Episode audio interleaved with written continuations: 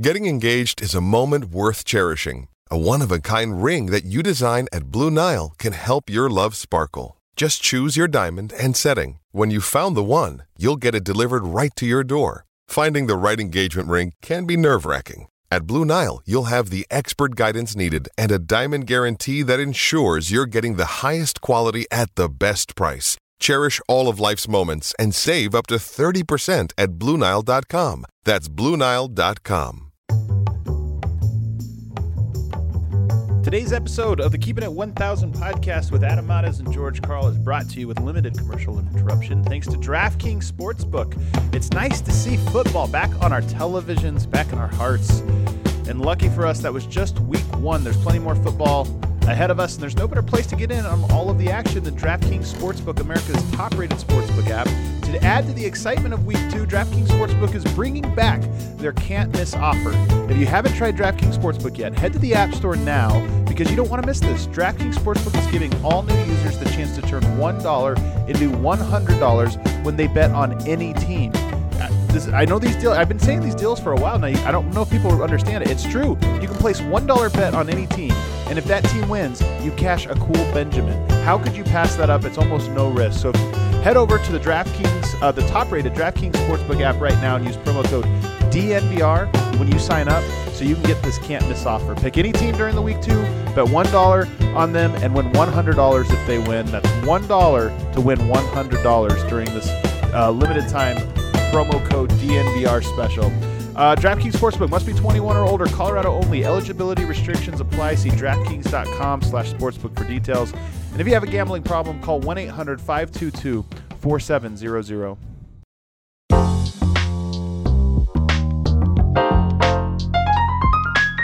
What is up, everybody, and welcome to the Keeping It 1000 podcast with me, Adam Mares, and the star of the show, Coach George Karl. Coach, it's good to see you. Every, everything feels a little bit better today. The, the sun is a little brighter. The birds are chirping a little bit louder. At least that's how I feel as a Denver Nuggets fan watching the team come back from a second three to one deficit in a series and reach the Western Conference Finals. How do you feel? Uh, and just uh, how do you feel this day? I guess after following that big win. I think anytime uh, your your city gets to a Final Four, you know, if we're in NCAA right now, we'd be having a party, and right. The NBA doesn't celebrate the Final Four like I think they, they should. Yeah. Uh, you know, I think uh, a lot of coaches have gotten to the Final Four, but not to the finals. And it doesn't seem like it gives the respect of just getting to the Final Four is a hell of an accomplishment. Uh, you know, I think expectations now are kind of been met. I think everybody's kind of happy with what has gotten done. And now everything now is how can we uh, improve it? How we can push it forward? How can we uh, take what we've learned and how we've played and, and continue it against another good basketball team? I really like that idea of looking at the NBA as a Final Four because I'm with you. I mean, in one sense, the Nuggets are now only halfway to the championship, but in another sense, you know, just getting here, I, I can hear your dog there. He's very excited. He's a he too is a Nuggets fan. I can hear. Um, but even just getting here is just such a, a, big deal. Obviously, even for Nuggets fans, I mean, this is now the furthest. You know, a handful of teams. I think three different times in the NBA, the Nuggets have advanced to the Western uh, Conference Finals. So to me, this this just uh, you know it feels like a huge accomplishment, and I'm just really happy for that group of guys. Let me ask you this one right off the bat, though: How the heck did they win that series? You've been so level headed. There's so many things that you have been spot on with this, and I feel like I've learned a lot. One of the things you said was, in this bubble, it would be easier for teams to come back and momentum shifts wouldn't be like in a regular series because there's no travel, there's no road game. If you're behind, you don't have to go on the road that's been so true, not just for the Nuggets, but I think a lot of teams have figured things out. You look at the the Oklahoma City Thunder, they got killed in the first two games, figured something out, and were able to maintain that momentum all the way to game seven.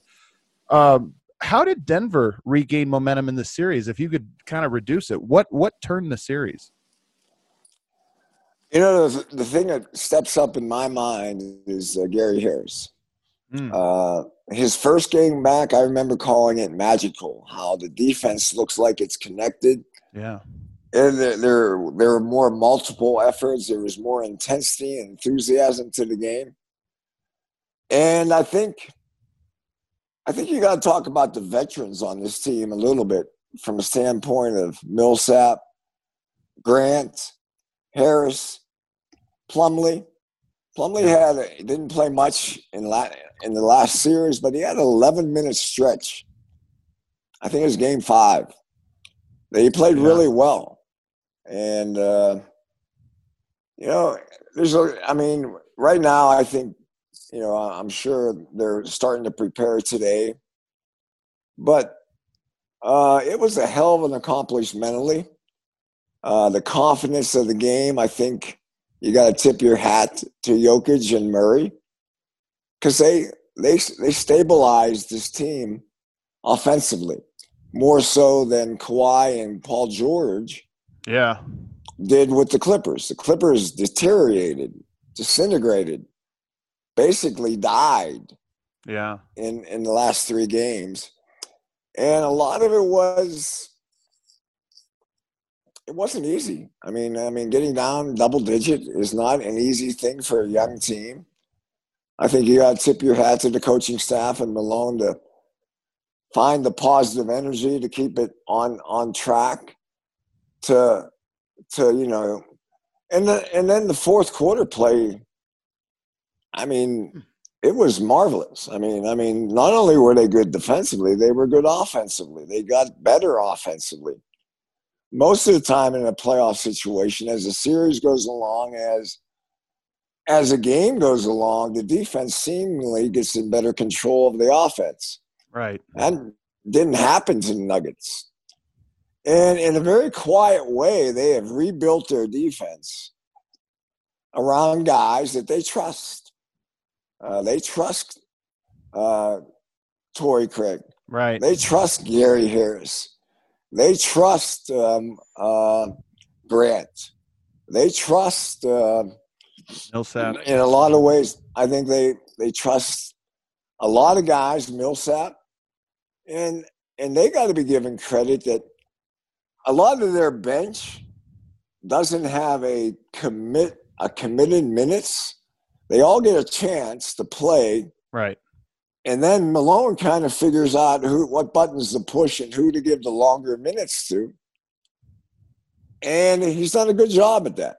I mean, the guy that plays, I mean, uh, Gary Harris played, I don't know, the most minutes a game, I think games five. He had the mm-hmm. most minutes on the court. And he, I think he had played 42 minutes after not playing at all in the series before until the end. And I just think there's a a confidence, and I think the balance of the team, their defense has come back, uh, and I kind of like it. You know, I I think my my two teams right now are Miami and Denver. Oh wow! And oh wow! Uh, you know, uh, I I think Miami's going to get it done in the East, and the underdogs kind of I think are playing maybe the bubble has helped the underdog more than the, the mature team or the experienced team. Going in, I thought the experienced team would have more focus, more de- demand, detail, more discipline. Uh, but it seems like it's allowed the younger teams to not be uh, intimidated by the moment, as where if you were playing on the road and winning these games, there might be more of an intimidation factor. And it seems like Jokic and Murray are comfortable with playing in the bubble. Very comfortable. Yeah. Uh, uh, you brought up something that was another thing that I think, again, I learned from this show and that I, I really noticed, and that was the both the confidence and trust with who's on the court. And it's funny because fans, I think, always want the young, new upside player to play a ton of minutes. And in right. this case, that's Michael Porter.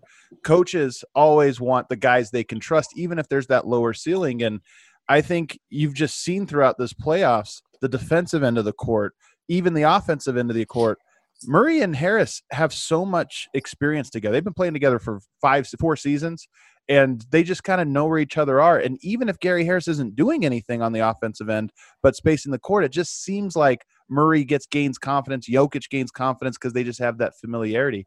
To me, that has stood out so much, and it's on both ends of the court. Those players having familiarity with the guys they've been through so many games with.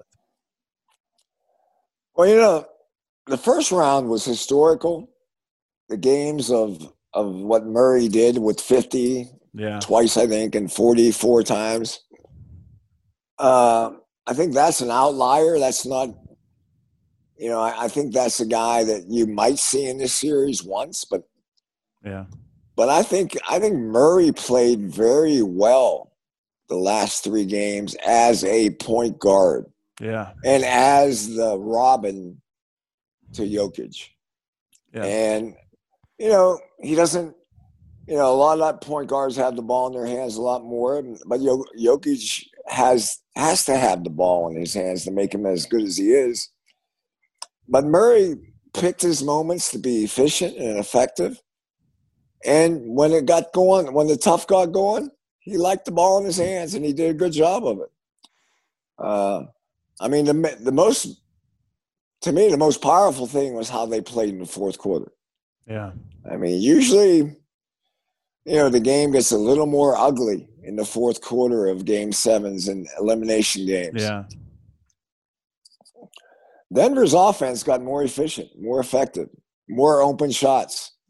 And their role players, I can't emphasize this enough. I didn't think Denver had a chance to outplay the Clipper bench but yeah. they destroyed. They right. destroyed the Clipper bench. They solved them. It seemed, yeah. And some of that was defense. Some of that was, you know, you had Craig or you had Harris on Paul George. I mean, on Lou Williams a lot. But Monte Morris is solid. You know, he's not spectacular, but he gave him solid to good minutes. And you can almost see him feeling a connection. Um, you know, and in a lot of ways, uh, this is kind of the year that uh, you know you could you can see a team growing up from being a maybe a, a contender to I think maybe they've made the step that they're going to be a contender for the next three or four years.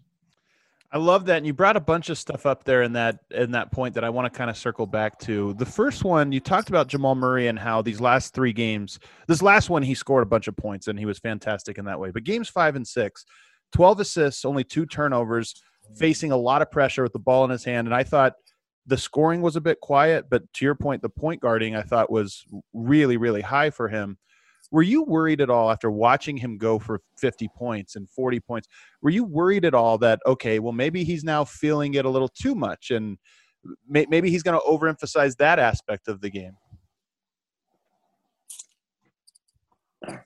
Well, I don't think any coach or any player thinks about going into a game to get 40. Mm, yeah. It just happens. Right. Uh, I don't think, you know, you're sitting there saying before a game that I'm going to give Murray 25 shots, and I need him to get 35 or 45.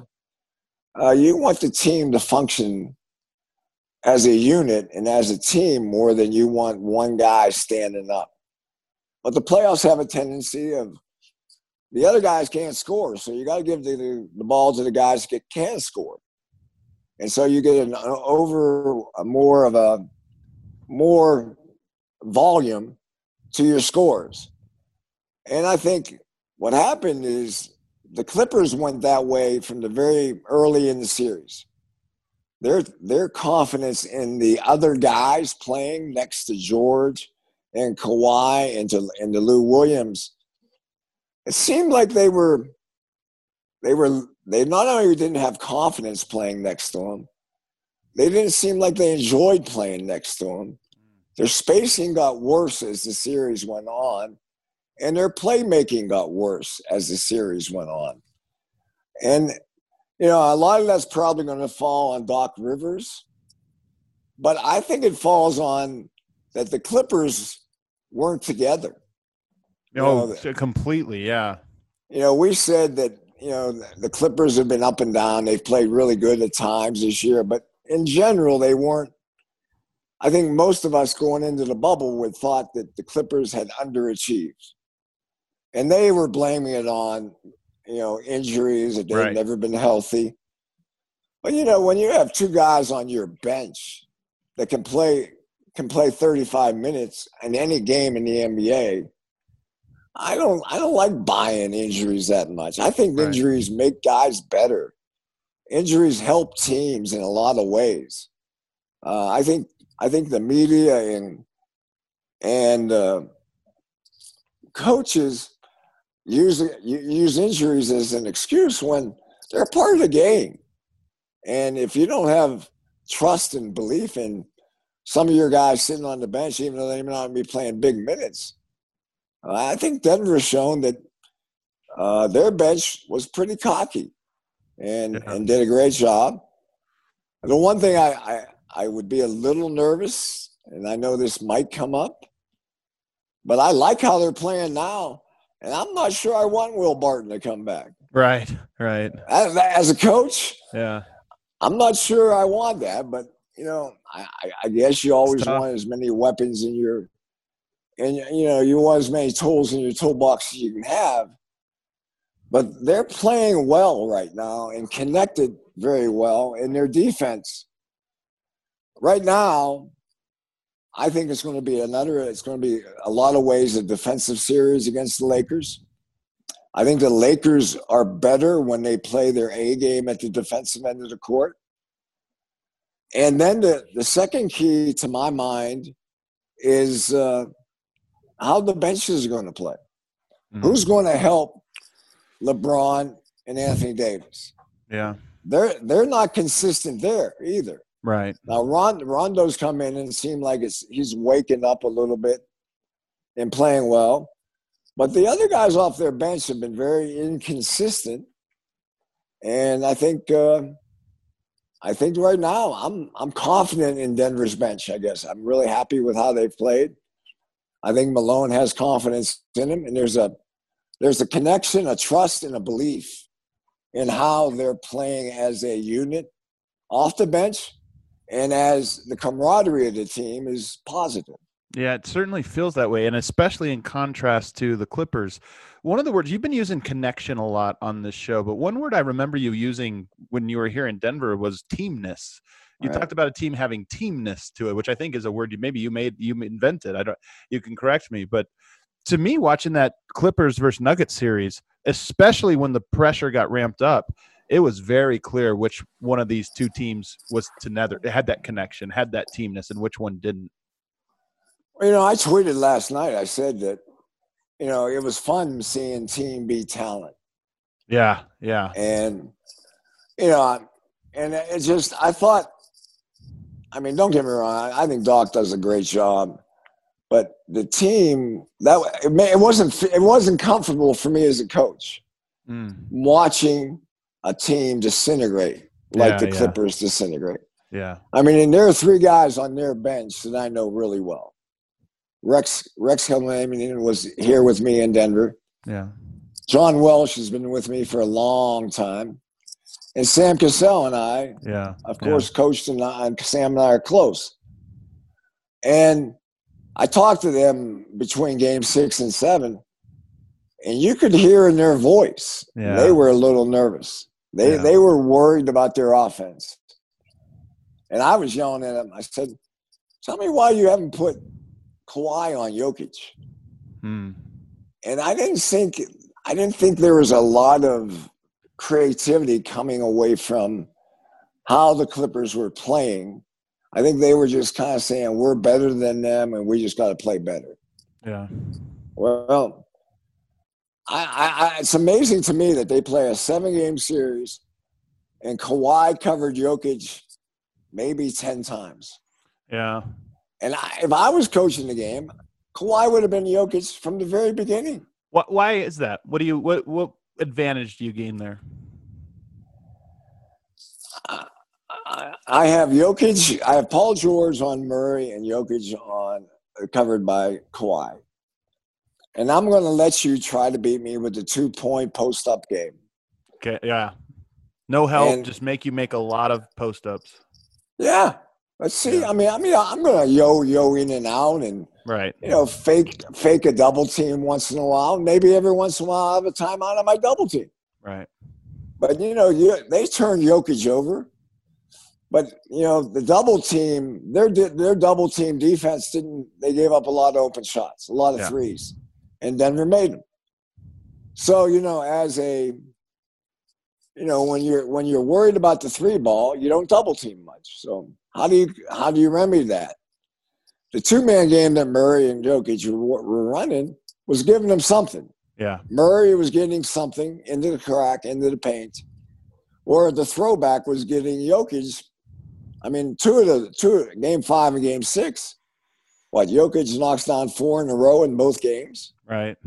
and that's that's unbelievably powerful. Yeah. And then you throw in Jokic got better, and got you know he was the best player on the court, probably in game four, definitely in game five and six, and yet last night, I mean Yeah. you could yell you could say Murray was the best player on the court, but nah, Yeah. Jokic, It was Jokic a was, was masterpiece. Yeah he was orchestrating out there. He was he was directing. Yeah. He was so comfortable. And I think we've, you know, I've watched Jokic enough to know that if you could tell him they're not going to double team, you're going to score 40 points, uh, an efficient 40 points, but, you know, there, there's not going to be a lot of passes. Or you tell him, hey, you're going to score 16 points, but you're going to be able to pick apart this defense and orchestrate everything and just kind of get what you want. He would have much rather have that second option. And that's what he got last night the opportunity to draw that double team out, find the open man. And it just felt like he made every right decision in that second half, really all game. But in the second half, guys started making shots, and it just felt like he was so comfortable because they were presenting him with his favorite kind of problem.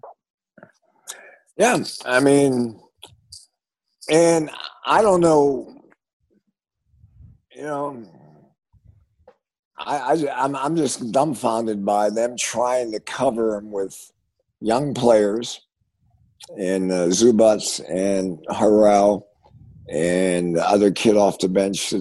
I think JaMychal Green. Yeah. Yeah. Why were they trying to cover him that way and not try Jokic? I mean, not try Kawhi. Yeah. I, I don't know. Were they afraid of Kawhi tiring out or too Maybe. much, too, too much energy being wasted on? I don't Jokic know. I looks mean, like he is exhausting to guard. Just, uh, just he's so big and he leans on you so much. I mean, he does look like he wears people down. he gets more rebounds on his tippy toes than anybody in NBA history. Yeah, it's true. And, you know, I mean, his long arms. And anytime it gets to be kind of a, a, a tippy toe, Yeah. tip, fingertip rebound, Jokic gets that shot, Bob. Yeah. They get that ball every time. Yeah. And I, I don't know if he's that much longer than everybody else or his weight Yeah. keeps the other guys off balance where they can't get off the feet. And But I- I timing, mean, I- great timing. Yeah. I mean, how many rebounds does he get flat footed? He gets Yeah. a lot of Most. A lot of yeah. Uh, Gregg Popovich compared him to Moses Malone, I believe, in that way. And I, what little I've seen of Moses Malone, because of course he's before my time, but what I've seen of him, that he would seem that way too. Just a lot of tips, grab the ball flat-footed, go back up, just with strength. Well, I don't know if Jokic goes up with strength. He got, I mean, he's got great hands. Yeah. And he kind of does everything with his body. You know, he Yeah. does it. You know, he goes got the left hand. He's got the right hand. He's got the underneath your armpit hand. Yeah. Um, and you know, his three ball was. I don't know how you feel, but I think he's their best three point shooter. I don't know. They've worked on his arc. His arc is really nice. He doesn't kind of have that flat out shot a little bit they used to have. Um, and then he's got the fadeaway, which, you know, I, I know, I know uh, Malone likes it when it goes in, but it's a little scary. But The Sombor Maybe- maybe- shuffle, the one-legged, the one-legged sidestep. yeah, I, I got it down. I understand where it's coming from, but you know, I don't want anybody on my other my, my team shooting now except him right now. I want you to know that. Yeah.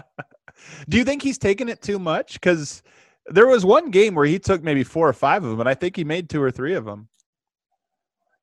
I I think they know that in practice if it's good enough to go in. They they know if it's Yeah. a good shot or not. I mean, I think what Jokic has done is his runner is really good. His, Yeah. his ten foot runner floater, and Murray's getting good at that shot too. Yeah. Murray, it seems like they must. They almost look like they run. They do the same drill. The, that ten foot kind of push shot runner, uh, Tony Parker type of shot. Uh, That shot's so valuable in the playoffs, it seems, as teams really buckle down and try to protect the restricted area.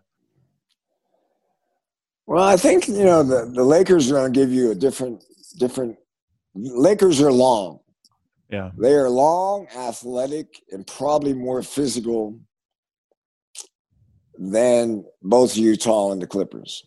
Um, and they ha- their role players are a little bit like Denver. A lot of their role players are defensive oriented.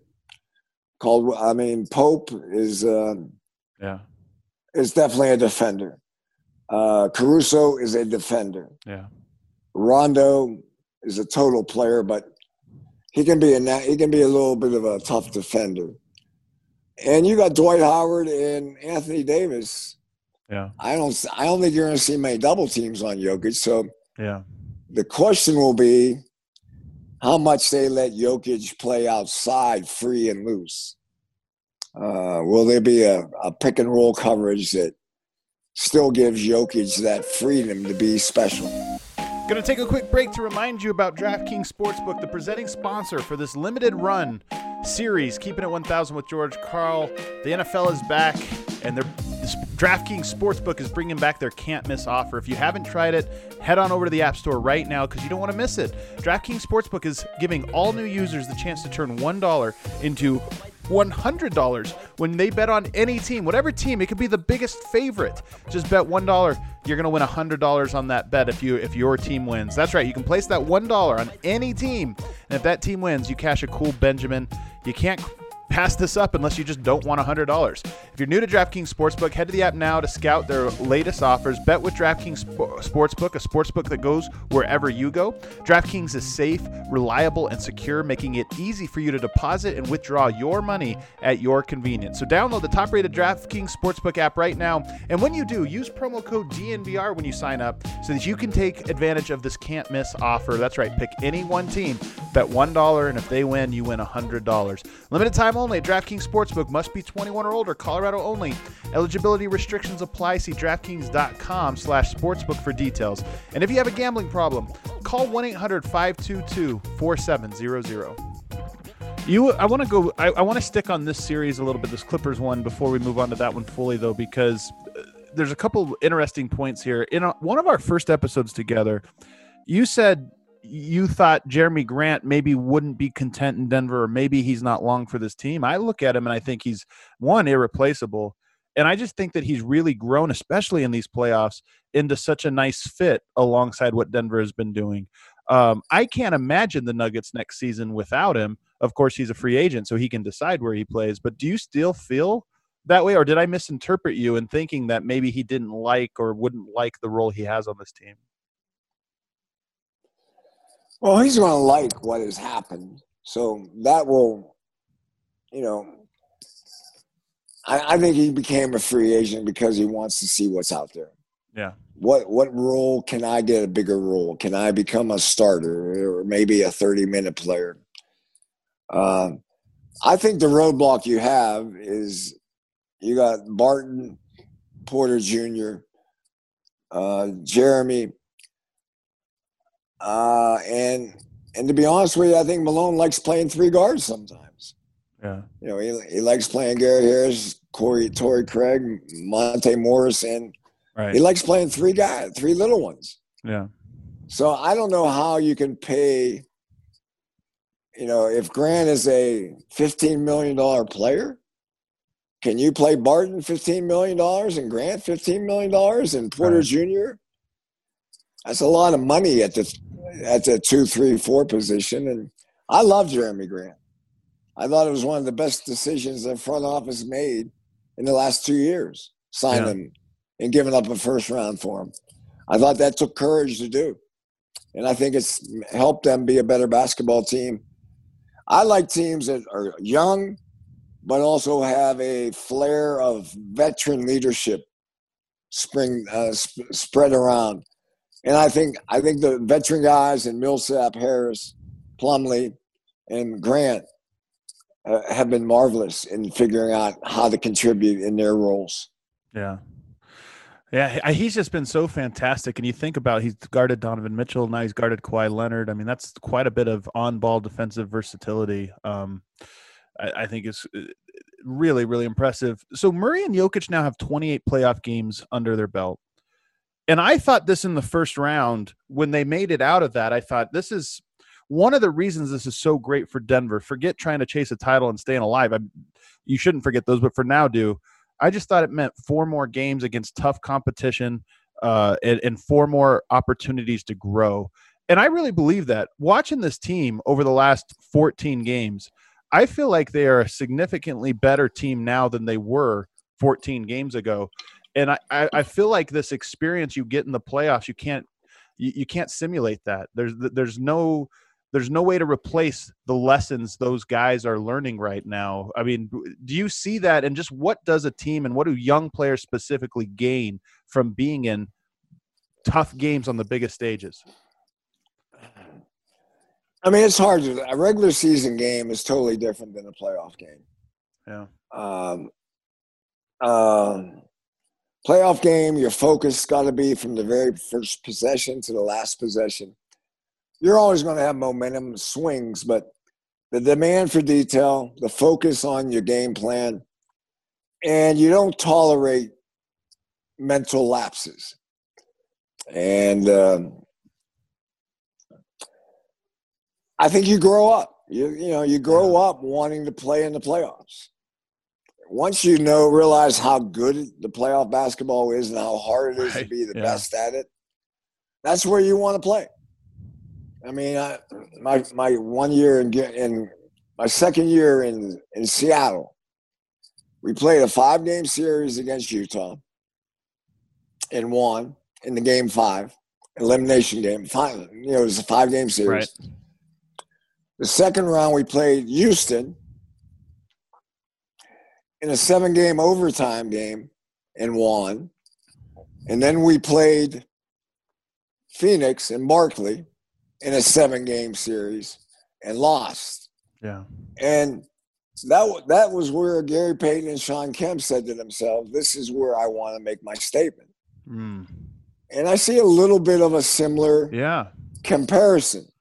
Yeah. You have elimination games, learning how to win a game seven, winning a you know winning in the most demanding mental mental toughness, emotional toughness, physical toughness of basketball.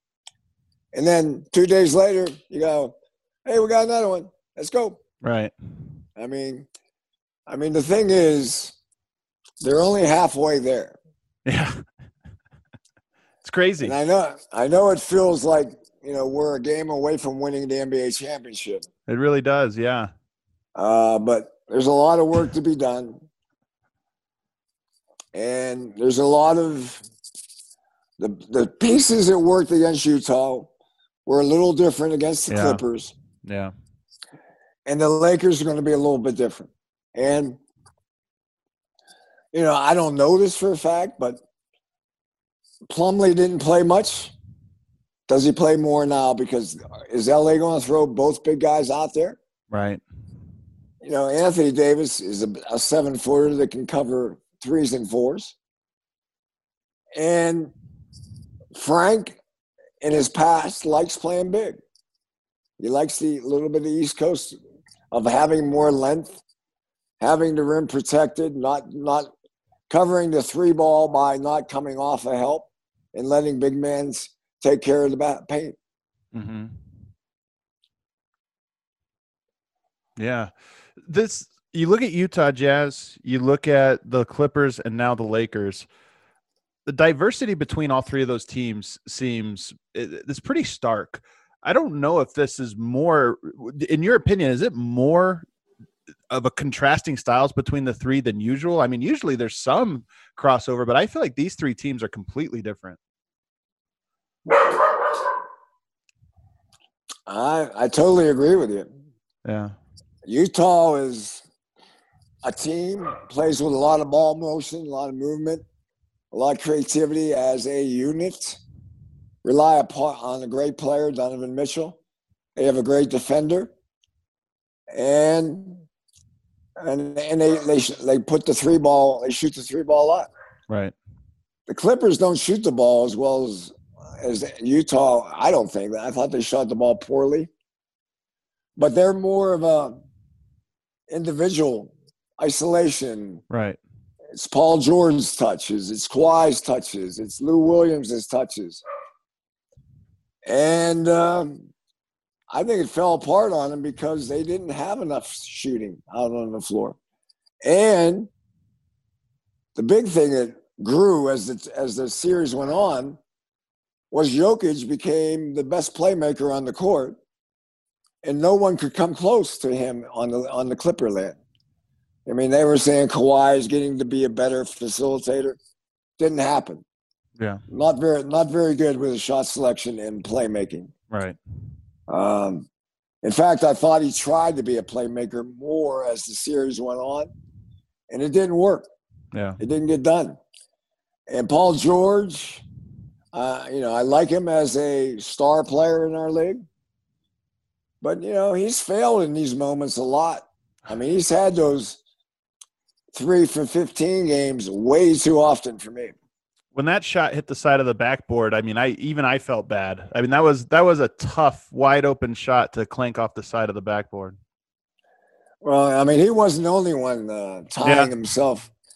I mean, that, that last last last quarter, it was painful watching a It team, really was. as I say, somewhat disintegrate right in front of national TV. Yeah, it, it really was.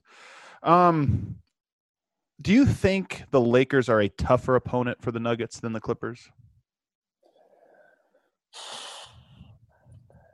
I'd have to say yes because of LeBron. Yeah, LeBron has the ability to make guys better. Jokic has that ability also. But LeBron's been doing it for a long time.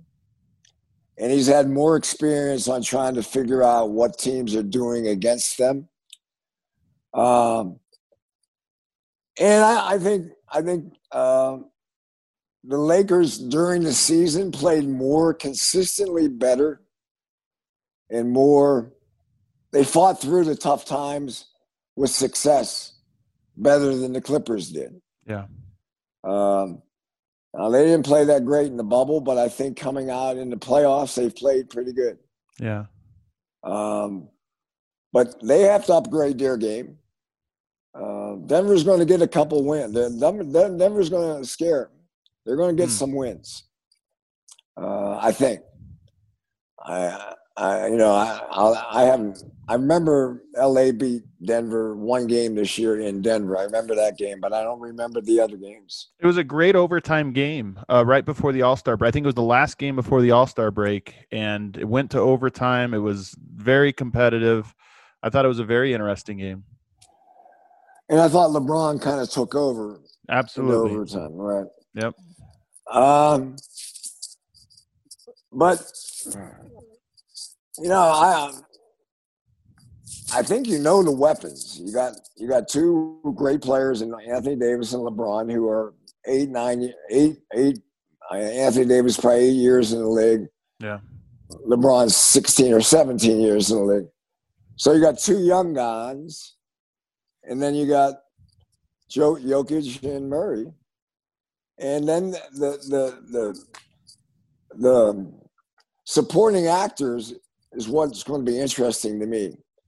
Who gets the first chance to Yeah.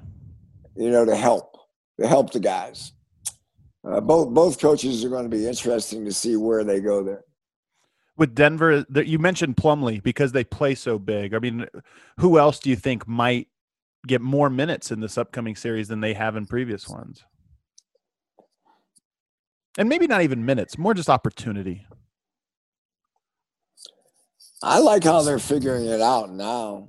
Yeah. I mean, I like the idea of one day it's it's Grant, one day it's Harris, one day it's you know it's Monte Morris didn't give you maybe a big game, but he gave you some big halves.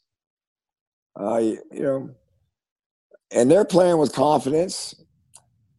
Um, I don't know if they're going to go after Murray from a standpoint of going after him. When you jump Murray in the pick and roll, you give Jokic a lot of freedom. Yeah. And I, if I'm coaching right now, I'm, I'm saying, I'm not. I'm trying to. I'm trying to weaken Jokic's influence on the game. Now, can you do that with Anthony Davis? Maybe. Can you do it with a little bit of Anthony Davis and maybe a little Dwight Howard? Maybe. Because you know, Jokic, the chunk, the tricks that he has might not work against yeah. Dwight Howard. I'm betting on Jokic, though. I think Jokic still. They're going to have to.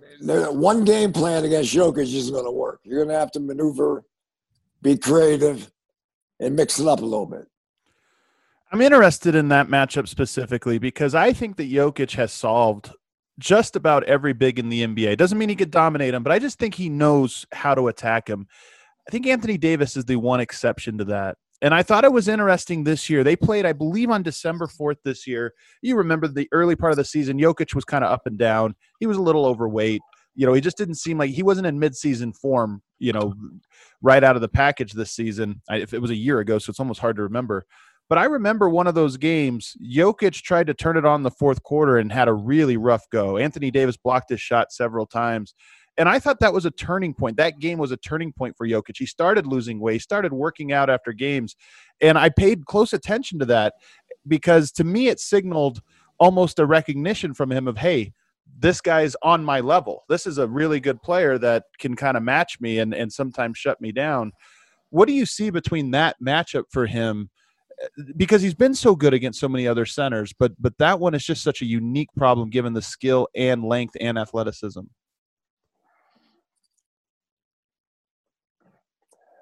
Um, I you know I think Jokic is just going to have to figure out what they're giving them in the pick and mm-hmm. roll coverage. Are they giving them the freedom to be out front and shoot a little bit, or are they going to come back to them early and squeeze in from the wings?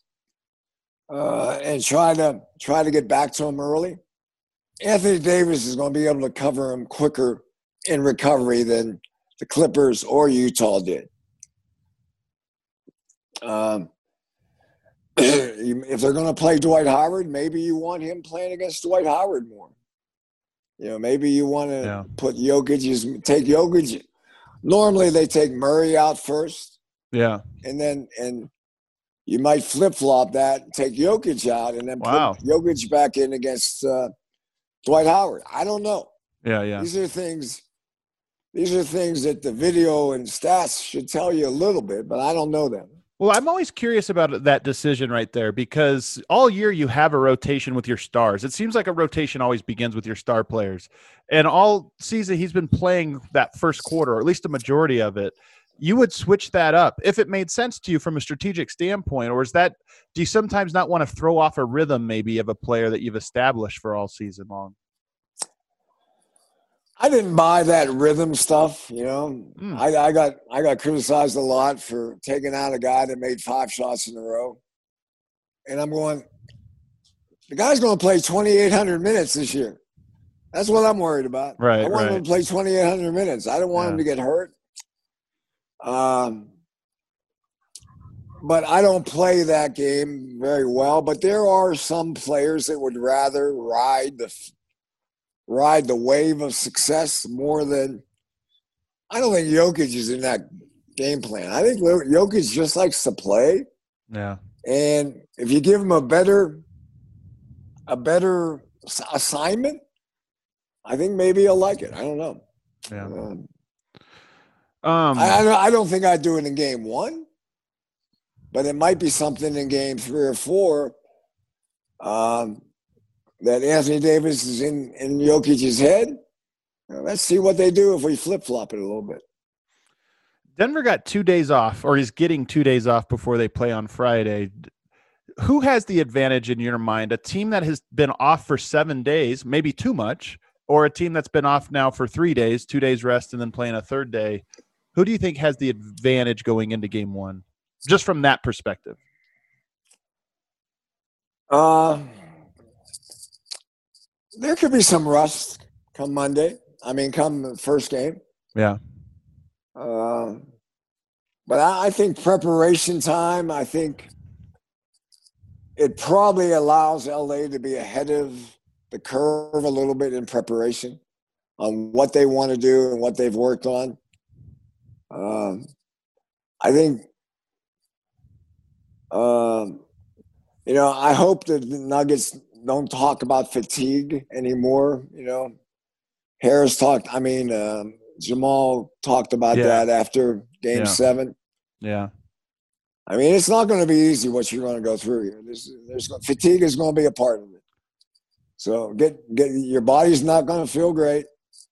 Get your massages, get your rest, drink a lot of fluids, um, do your- do your meditations, do what you ever have to do to get calm and relaxed. Yeah. Because, as I've said before, that was a great series.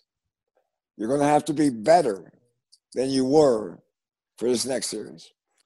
So I have to disagree with you on one thing. This is maybe the only thing that you've said that I've I've had some pause for, and I'm going to push back, and I'm going to allow you to push back again uh, on me. But you didn't like the way Denver celebrated after that first round. You saw last night after coming back again in round two, water bath for the coach, everybody kind of jumping up and down, and it was another celebration. I look at that and I, I kind of liked it. And I thought after game, I think it was after game five or maybe game six of the series, Michael Malone said that his message to the team was just to kind of be present and enjoy the experience that they're on. And I think that it seems to me that with this bubble specifically and all the pressures and, and being away from family and friends and familiarity and all that, it seems like that has been even more important in this over this run of just, hey, don't get bogged down with the isolation and all this different stuff. Try to enjoy every second of it, win, lose, or draw. And I kind of like that the Nuggets have now celebrated both both series victories afterwards and kind of let off, you know, let their let their guard down for a little bit. Am I wrong? I know you didn't like the first time. Uh, I, I think it's a little bit old school. Okay. You know, Yeah, yeah. I think it's more. You know, I don't like lovey and hugs and kisses after games. You know, I yeah. I don't like going up and shaking hands with the opposing coach after a game. Uh, Really? I, I, I like shaking before the game, Right, right. And uh, next next day would be fine if you want to have breakfast. But I don't want to talk to you about it right now. Right, right. So I, I think it's more my biases Yeah. of, but the soon anything that connects the team, Yeah. if it's if it's enthusiasm, if, if it's false enthusiasm, if it's real enthusiasm, which I think you're seeing. Yeah. I think you're seeing a lot of young guys excited to be where they're at, Yeah. and um, you know, I mean, I I mean, I, it doesn't kill me. Yeah. Uh, it's kind of like the one thing I said earlier in this series, this past series, was when the team's not going well, I don't know who their leader is. When a team is going well, I know who their leaders leaders are. Yeah. So, in the next moments, there's going to be more. There's going to be as many bad moments Yeah. as good moments. It's going to be So more good, equal than, and you know, some of the bad moments that Denver's had in this series is blowouts. You know, they played poorly, they played bad. Right. Yeah. Yep. And, you know, as Doug Moe tells us all the time, it's easy to forget a 20 point loss. It's harder to forget a two point loss. So, you know, every every series has a different rhythm, a different personality. Uh, but I still think the, the the that both teams, the Lakers and Denver, are moving in good directions defensively. Yeah. And I think that's where this series is going to probably be figured out first. Yeah. Is how how are we going to control this team? Like right now, instead of Denver giving up 120 points, they're giving up 107. Yeah. Or less. So even yeah, this last series. Yeah. So their offense is looking better, but it might not be better. Yeah. You know, I mean, uh, can they sustain it? Can they build another? And I really, I'm ex- I'm excited about it because I think their defenders are legit. Gary Harris is legit. Yeah. Grant is legit. Torrey Craig is legit. Millsap probably will have a matchup in this series Mm. that he will feel good about. Um, but in the same sense, they're they they have a similar personality, and Rondo, Caruso, Pope, and I'm I'm, I'm Cuz- Kuzma is not a defender, he's a young kid. Yeah. You know, he'll probably be matched against Michael Porter Jr. Yeah. in a lot of the minutes that they're out there. Yeah. Let me ask you the couple as we wrap up here. I'm people know me. I really despise the Lakers in large part because I just feel like they play by their own rules. And but no no fault of their own. It's just that everybody wants to be in Los Angeles, you know, they get all the media attention, they get all these things. And I feel like they provide a really interesting contrast to Denver. This is a narrative. I don't think there's anything morally right or wrong about any approach to building a team, but I think that it's they provide a nice contrast to Denver because Denver has, in my opinion, had to do things the hard way. They've had to find second rounders and end of bench trade options and this or that. Do you, as a coach, as somebody that's been around the league, are there different organizations, fan bases, cities that you kind of like or dislike more than the other, or kind of that just kind of get under your skin a little? Outside of Sacramento, maybe. Um, no, I mean, I, I I go to LA Yeah. to visit my son, and I have to walk into LA Laker facility Yeah. and sit in their office and look at all their trophies and look at all the championship banners and watch Magic and all the you know Right. James Worthy and Byron Scott and Yeah. Yeah. all the, the great Lakers hang out, and they've kicked my butt more than anybody else in basketball. Right. I mean, I mean, from back to Del Harris, Yeah. uh, you know, to Riley, uh, I got beat by them all. Yeah. You know, the last series that I remember was uh, not the year that we lost to Golden State, but the year we lost to the Lakers in the first round. Right. I don't know if you remember, we were down 3 1 and took it to a game seven and got a lead in the fourth quarter in game seven. Um, and, you know, and then then Kobe Bryant told Ty Lawson, I'm going to foul you every time down the court and they're not going to call it. And he did. He said that to him, huh? Yeah. I said, at least he knew. yeah, yeah. and that was the that was the my conspiracy is uh Metta Metta peace Yeah. world be world Metta peace Yeah. got suspended for six games why did he get suspended for six games why can't he be suspended for the whole series? Because Oh, him coming back on the court they had, we had three guys playing well. We had ty andre and i think Afflalo playing well. Yeah. and if they didn't have Metta peace i think we might have beaten them. But because of their defense again fourth quarter defense they matched up very well against our, our guys that were going well Yeah. Last one I want to ask you, and maybe this I'm I'm getting a little ahead of myself here, but you know, being in Denver, Jokic and Murray, I think, have been on, you know, on the come up for a while. Jokic has, I think, been a star player for a while, but they haven't had a lot of notoriety. They haven't had a lot of media attention. I think through this playoffs, they're starting to gain more and more. I mean, Murray's 50 point performances have grabbed attention. You know, obviously Jokic, what he's done has grabbed attention.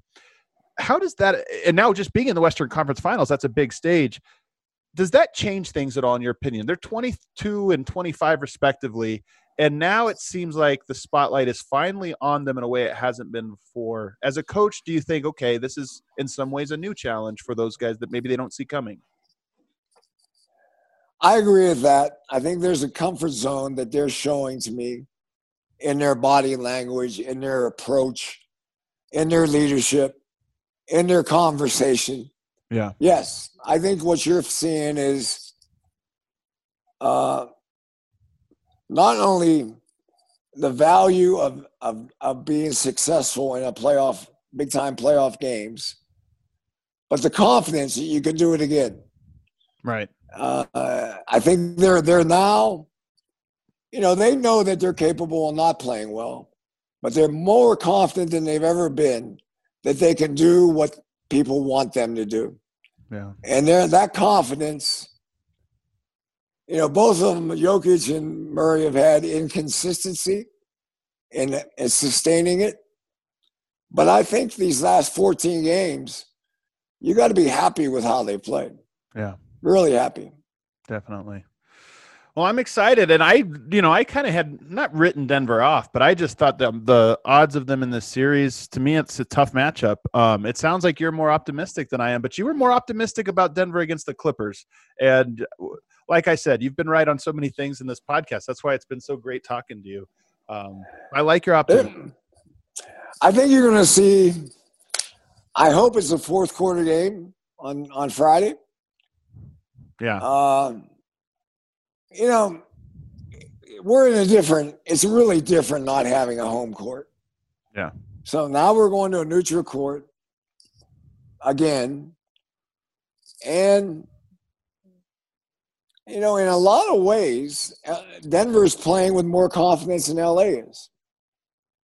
Yeah. But, you know, LA has the king. and in a lot of ways, it's going to be how, who does LeBron make better, and who does Jokic make better? Yeah. Who's going to step up a little bit to be the third fiddle or the fourth fiddle? You know, my my belief: great players win you two to three games of a playoff series. Um, so let's say we're going we're going to say Murray and Jokic you're going to win two and a half because of the star factor. Yeah. And LeBron and, and Anthony Davis are going to win two and a half. Yeah. Can Jokic make that three? Right. And they find the fourth? Or will Murray and Jokic hit a wall yeah. and only get two or maybe right. one and a half? And someone else is going to have to help them. Right. But, you know, there's a I mean, I think the one thing I said over and over about the, the, the Clipper series, as long as Jokic is the best player on the court, I felt good. Because I didn't think they had, they never figured him out. I think that's so exciting that he could be the best player on the court that featured Paul George and Kawhi Leonard. I thought that was, uh, for as a Nuggets fan, and somebody that's been really enjoying watching Jokic since he arrived. It was it was great to see. Um, Coach, another great hour of basketball conversation. I really appreciate it. Thank you so much. Adam, I'll see you soon. Let's do another one soon. Are you coming over to the bar? Are we going to watch the games together? I mean, I put this on Twitter. We're 1 0 with you in the house at the DNVR bar. I might do that. I'll let you know. All righty. Uh, you guys can check him out on the Truth and Basketball podcast. And of course, don't forget, subscribe to this one, the Keeping It 1000 podcast. We're going to keep it going. We got another round. So we're going to be analyzing that one as it happens. Thanks for tuning in, everybody. We'll see you next time. Thanks for listening to the Keeping It 1000 podcast with George Karl and, of course, myself, Adam Mares. Don't forget to check out his podcast, Truth in Basketball, where he talks about his life and career around the game, his observations from the league now, then, all kinds of great stories. And, of course, don't forget about the presenting sponsor who made this show possible DraftKings Sportsbook, America's top rated sportsbook app. And, of course, that promo they're running here to start the NFL season. Extra excitement, bringing back their can't miss offer. If you haven't tried it yet, Head to the App Store now because here's how it works DraftKings Sportsbook gives all new users the chance to turn $1 into $100 when they bet on any team. That's right, $1 on any team, and if they win, you get $100. So download the top rated DraftKings Sportsbook app now and use promo code DNVR when you sign up so you can get this can't miss offer.